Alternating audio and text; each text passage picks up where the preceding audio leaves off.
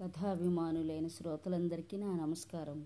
నేను మీకు వినిపించబో కథ వాల్మీకి రామాయణంలోని అరణ్యకాండం. దండకారణ్యం పవిత్ర ప్రదేశం ప్రశాంత ప్రదేశం. అక్కడ మునుల ఆశ్రమాలు ఎన్నో ఉన్నాయి. పక్షులు మృగాలు సకల ప్రాణులకు సురక్షితమైన ప్రాంతం అది. అక్కడ లోకక్షేమం కోసం యజ్ఞయాగాలు జరుగుతున్నాయి. ఆశ్రమ సముదాయాన్ని చూడగానే అల్లెతాడును ధనుస్సు నుండి వేరు చేశాడు శ్రీరాముడు. అక్కడ వినయానికి తప్ప వీరత్వానికి అవకాశం లేదు. ఎక్కడ ఎట్లా ప్రవర్తించాలో తెలుసుకోవడమే ఉచితజ్ఞత. ఇది శ్రీరాముల్లో సంపూర్ణంగా ఉంది. సీతారామ లక్ష్మణులకు మహర్షులు సాదర స్వాగతం పలికారు. ఆ సముదాయంలోని ఒక పర్ణశాలలో విడిది ఏర్పాటు చేశారు.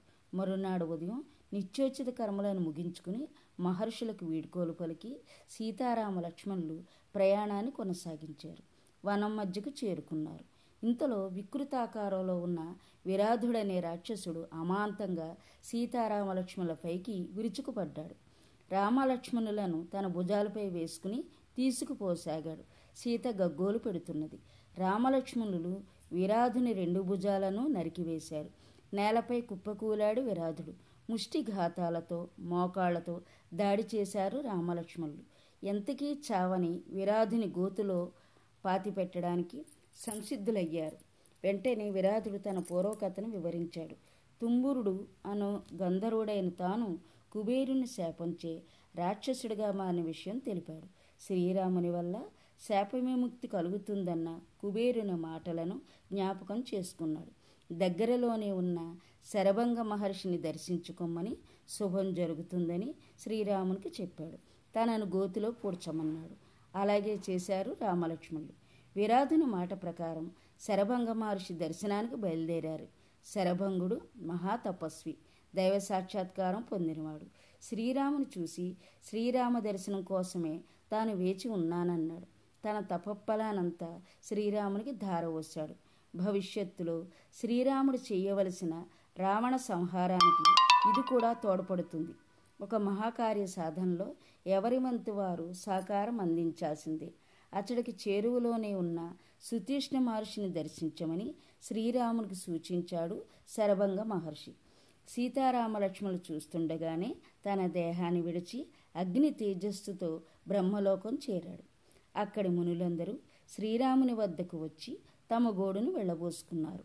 రాక్షసులు మునులపై చేసే అకృత్యాలను ఏకరువు పెట్టారు. రాక్షసుల చేతిలో బలేన మునుల కళేబరాలను చూపించారు. రాక్షసుల బారి నుండి రక్షించమని ప్రార్థించారు. వారితో శ్రీరాముడు మహాత్ములారా మీరు మీరు నన్ను ప్రార్థించడం తగదు. ఆజ్ఞాపించాలి. మీ ఆజ్ఞలను నేను శిరస వహిస్తానన్నాడు. అహంకరించకుండా తన బాధ్యతను గుర్తించడంలోనే గొప్పతనం ఉంది. సీతారామ లక్ష్మణులు సుతీష్ణ మహర్షి ఆశ్రమం చేరుకున్నారు.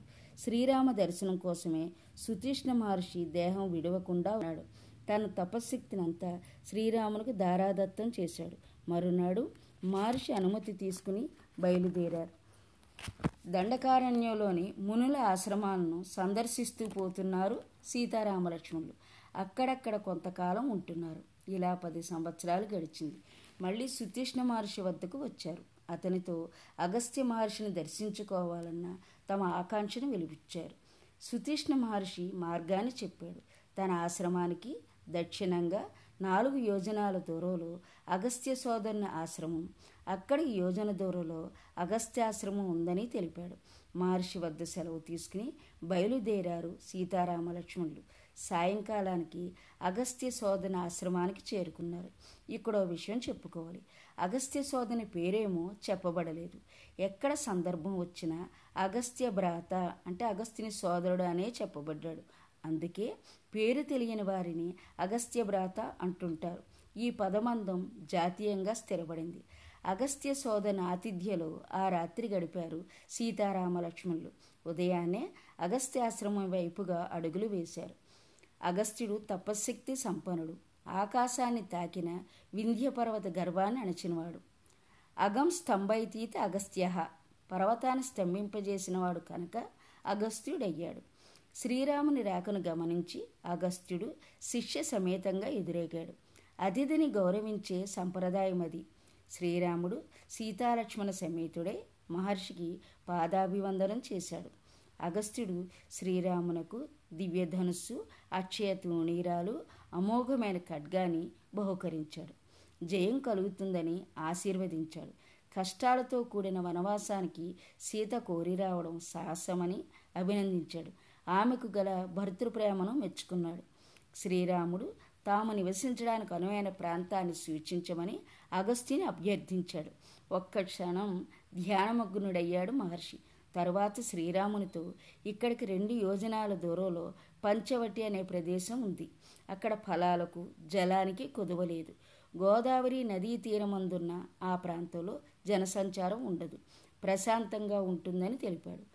అగస్తిని వద్ద వీడ్కోలు పొంది పంచవటికి ప్రయాణమయ్యారు సీతారామ లక్ష్మణులు దారిలో బలిష్టమైన ఒక పెద్ద గ్రద్దను చూశారు. పక్షి రూపంలో ఉండే రాక్షసుడేమో అనుకున్నారు. అతడిని అడిగారు తన పేరు జటాయువని దశరథుని మిత్రుడనని చెప్పుకున్నాడు. తన వంశ చరిత్రను శక్తి సామర్థ్యాలను వివరించాడు జటాయువు. తన తండ్రికి ఆత్మీయుడైన జటాయునకు సీత రక్షణ బాధ్యతను అప్పగించాడు శ్రీరాముడు. శ్రీరాముని ఆజ్ఞ మేరకు పంచవటిలో పర్ణశాల నిర్మాణం చేశాడు లక్ష్మణుడు. పంచవటిలో జీవనం ప్రశాంతంగా గడుస్తున్నది. ఒకనాడు శ్రీరాముడు పురాణ కథా ప్రసంగంలో ఉన్నాడు. ఇంతలో శూర్పణక అనే రాక్షసి అక్కడికి వచ్చింది. ఈమె రావణాసుని చెల్లెలు. శ్రీరాముని సౌందర్యానికి ముగ్ధురాలైంది. తనను చేపట్టనున్నది. తమ మధ్య అడ్డుగా ఉన్న సీతాలక్ష్మణులను చంపి తింటానన్నది. శ్రీరాముడు పరిహాసంగా లక్ష్మణుని వద్దకు వెళ్ళమన్నాడు. లక్ష్మణుడు తాను అన్నకు దాసుడనని తనతో ఉంటే శూర్పణక కూడా దాస్యం చేయాల్సి వస్తుందని అందుకే శ్రీరాముని చేరడమే సబమని సమాధానమిచ్చాడు. శ్రీరాముని వైపు తిరిగింది శూర్పణక సీత ఉండడం వల్లే తనని నిరాకరిస్తున్నాడని అట్టుడికి పోయింది. సీతాదేవి అడ్డు తొలగించుకోవాలని ఆమెపై దాడికి దిగింది. క్రూరులైన దుష్టులతో పరిహాసం పనికిరాదు. అది ప్రమాదకరం.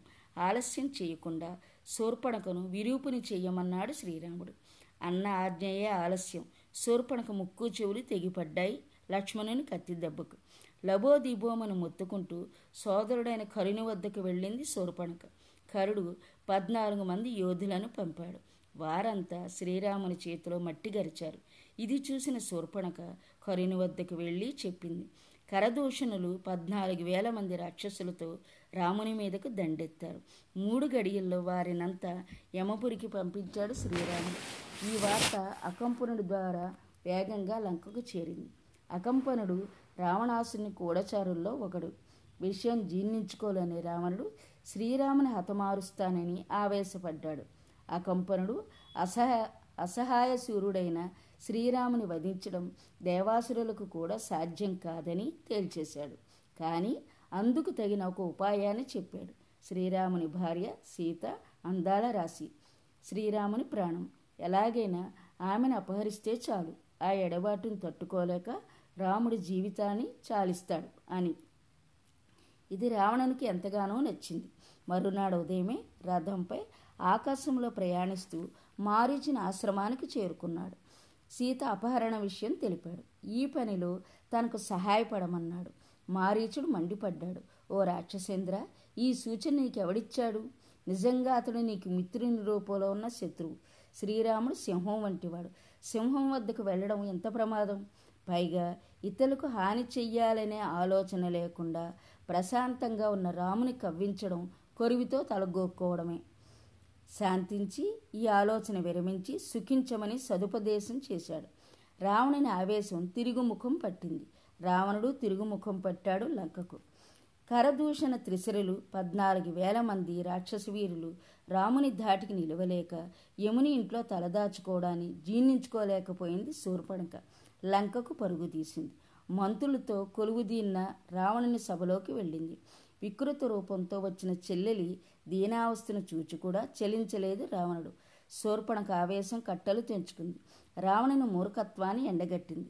శ్రీరాముని వల్ల లంకకు ముప్పు వాటిల్లగలదని హెచ్చరించింది. సౌందర్యవతి అయిన సీతకు తగిన భర్త నీవేనని రావణునిలో కొత్త ఆశలను రేకెత్తించింది. ఒకవైపు మారీచిన మాటలు మరొకవైపు శూర్పణక పలుకులు లంకేసిన మనసును కుదిపేస్తున్నాయి. అయోమయోలో పడ్డాడు. సీతాభరణంలోని మంచి చెడులను ఆలోచించాడు. శ్రీరాముని బలంతో తన బలాన్ని పోల్చుకున్నాడు. చివరకు సీతను అపహరించడానికే నిశ్చయించుకున్నాడు. నా కథ శాంత విన్నందుకు మీకు నా ధన్యవాదాలు. మిగతా భాగం రేపటి సంచికలో విందురుగారి